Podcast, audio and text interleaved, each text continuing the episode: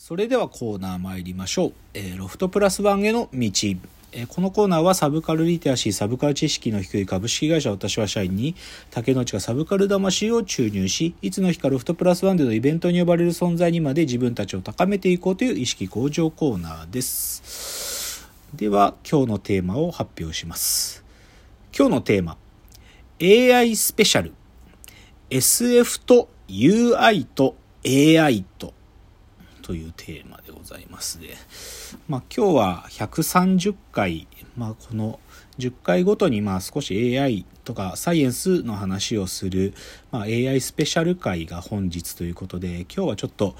SF から出発して UI そして AI という話につながることをまあやってみたいなと思いわけ。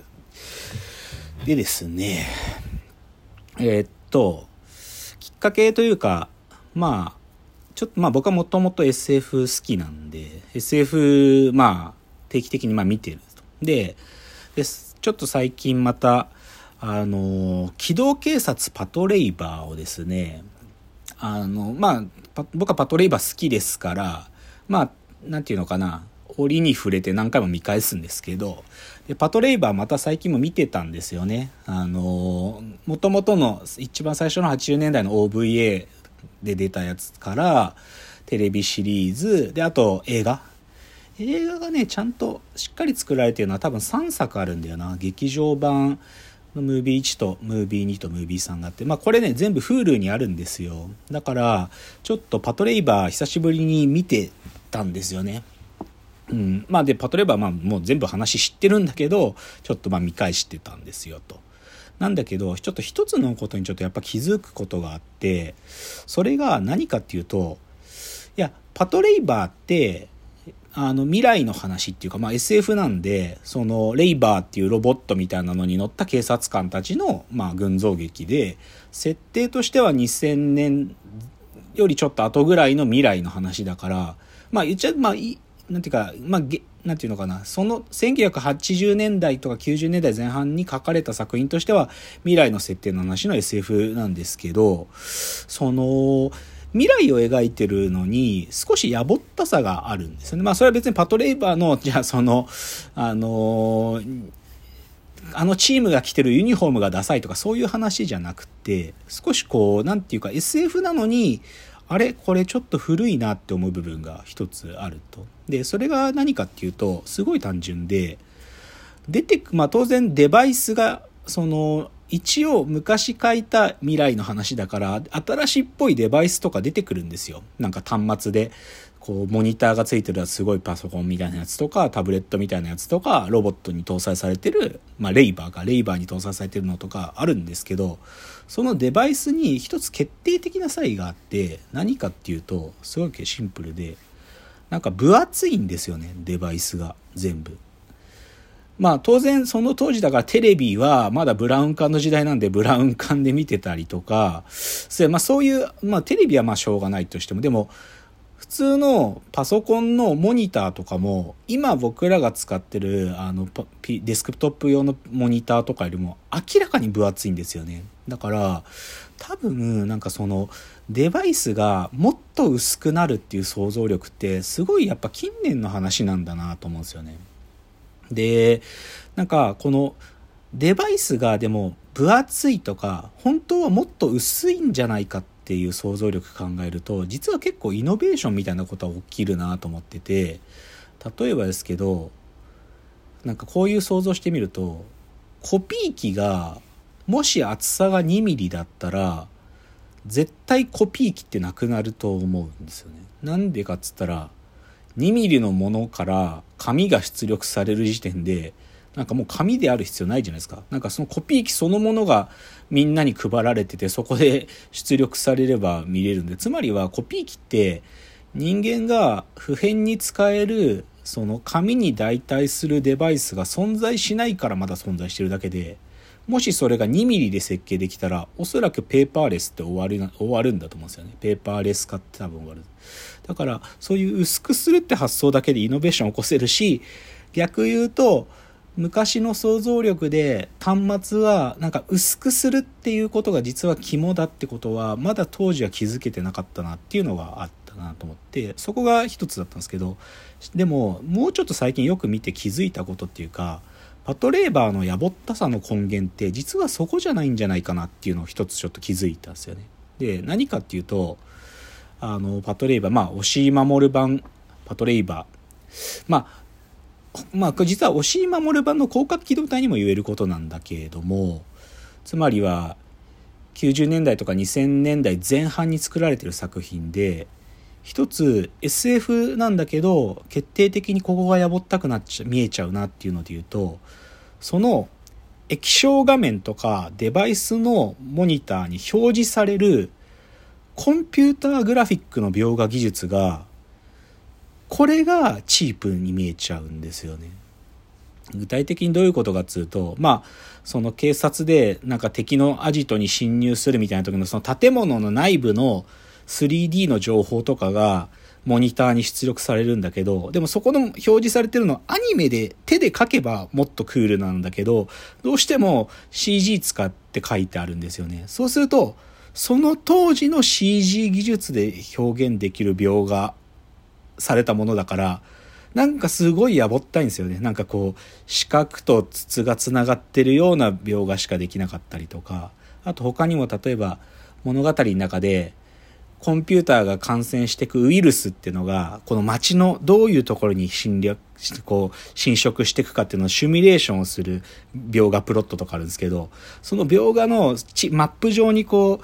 う、ウイルスがブワーって広がっていくみたいなのの描画技術も、どっちかというと、その、その当時の CG で描ける一番綺麗なので描いてるんだけど、でもやっぱり古いく見える。だから、実はデバイスに古さを感じるんじゃなくて、その、モニターのコンピューターグラフィックの描画技術のとこに古さを感じちゃうんですよね。で、これ言い換えちゃうと、シンプルに、その当時の C、なんていうか、コンピューター、だから CG で描けるものって、今だったら、じゃあ秋葉原でグラフィックボード積んでるやつだったらすっげえ秒ができてめちゃくちゃ細かいオブジェクトとか表示できるんだけどやっぱりその当時のプロセッサーの限界があるからそんなでかい処理できないんでってするとなんか実はそのコンピューターのムーアの法則ってなんか計算力が上がるとか大規模処理ができるとかいうのはどっちかというと本まあそこが根源なんだけどもうちょっとなんか表現系のレベルで大きく寄与してるのってインターフェースのコード化？まあ、ユーザーインターフェースって言っていいんですけど要はモニターに出力される CG 表現が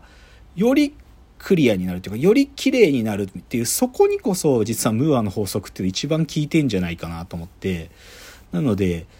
ちょっと前振り長くなりましたけどつまり今日はですねこの SF 作品の中でま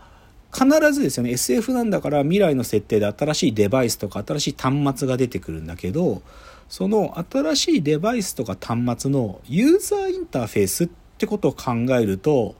なんか SF の新しい未来が開けたりとかもしくは AI を使ったユーザーインターフェース UI がなんかそこに持ってるなんか課題と可能性を開くんじゃないかなと思って UI の話をしようということをま考えたわけですね。だからちょっと今日は冒頭パトレイバーからちょっとパトレイバーの中で見られる CG のやぼったさそこからユーザーインターフェースっていうのをちょっと考えたいと。でちょっと UIUI って、まあ、僕らみたいなインターネットサービス作ってる会社にとってはもう毎日使う言葉ですけど UI ってユーザーインターフェース。まあちょっと定義っぽいことを言えば UI ユーザーインターフェースってその端末を使う使用者使用者のだから機械とその使用者のその間で、まあ、情報をやり取りするその接面のことですよねインターフェースっていうのはね。だからコンピューターみたいな機械と人間の間の情報をやり取りするための画面。まあ、要はだからスマホの画面みたいなもんですよね。でまあ、ちょっとユーザーインターフェースってついてる言葉いくつかパパっていうと、まあ、その昔は CUI ですよね。コマンドを打って、そのコンピューターに処理させるっていうんで、そこがら、その、それこそ Mac とか Windows が開発されて、グラフィカルインターフェースですよね。こう僕らがマウスを使ってカチャカチャってできる。まあ要は今のパソコンのインターフェースですよね。だからそれができて、でまあブラウザーベースで動くものを Web ユーザーインターフェースとか、で、なんていうかそこからなんかより未来的なとこ触覚ね、触った形で反応するインターフェース。で、それがよりなんていうかな、MIT の連中なんかはタンジブルとか言いますよね。物理的接触をこう、だから砂の上みたいなインターフェースがあって、その砂山を触ると、そのコンピューターに指示が送れるみたいな、そういうのを作ってるチームもあったりとか。だからまあ、それのもうちょっとライト版でタッチインターフェースとかね。で、他にも、そういう分かりやすいんじゃなくて、その、即時反応する、インタラクションがすぐに起こるんじゃなくて、バッチ処理。こう決まった時間に更新されていくみたいなインターフェースもあるったりしますよね。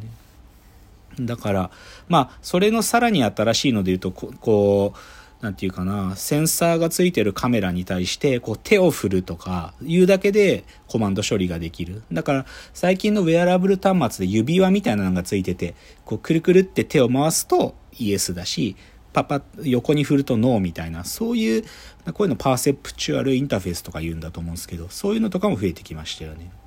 まあ、あとは、その入出力の形態が、そういう仕草だとか触覚じゃなくて、テキストで行うものをテキストユーザーインターフェースとか言うし、まあ、最近だとそれが音声でできるっつって、ボイスユーザーインターフェースとか音声ユーザーインターフェースとか言いますよね。だから要は、その端末、デバイスにどういうふうに情報を入出力するかっていうのが UI で、その UI ってまあ今まあどんどん進化し続けてるし、で、特にネットサービスなんかは、その、それがまあサービスの肝だったりするんで、まあ僕らはまあこういう言葉をよく使うと。だからこの UI ってことをちょっと考えながら、ちょっと作品を経由しながら UI の未来に掘り、突き進みたいっていう今日の話です。では次のチャプターです。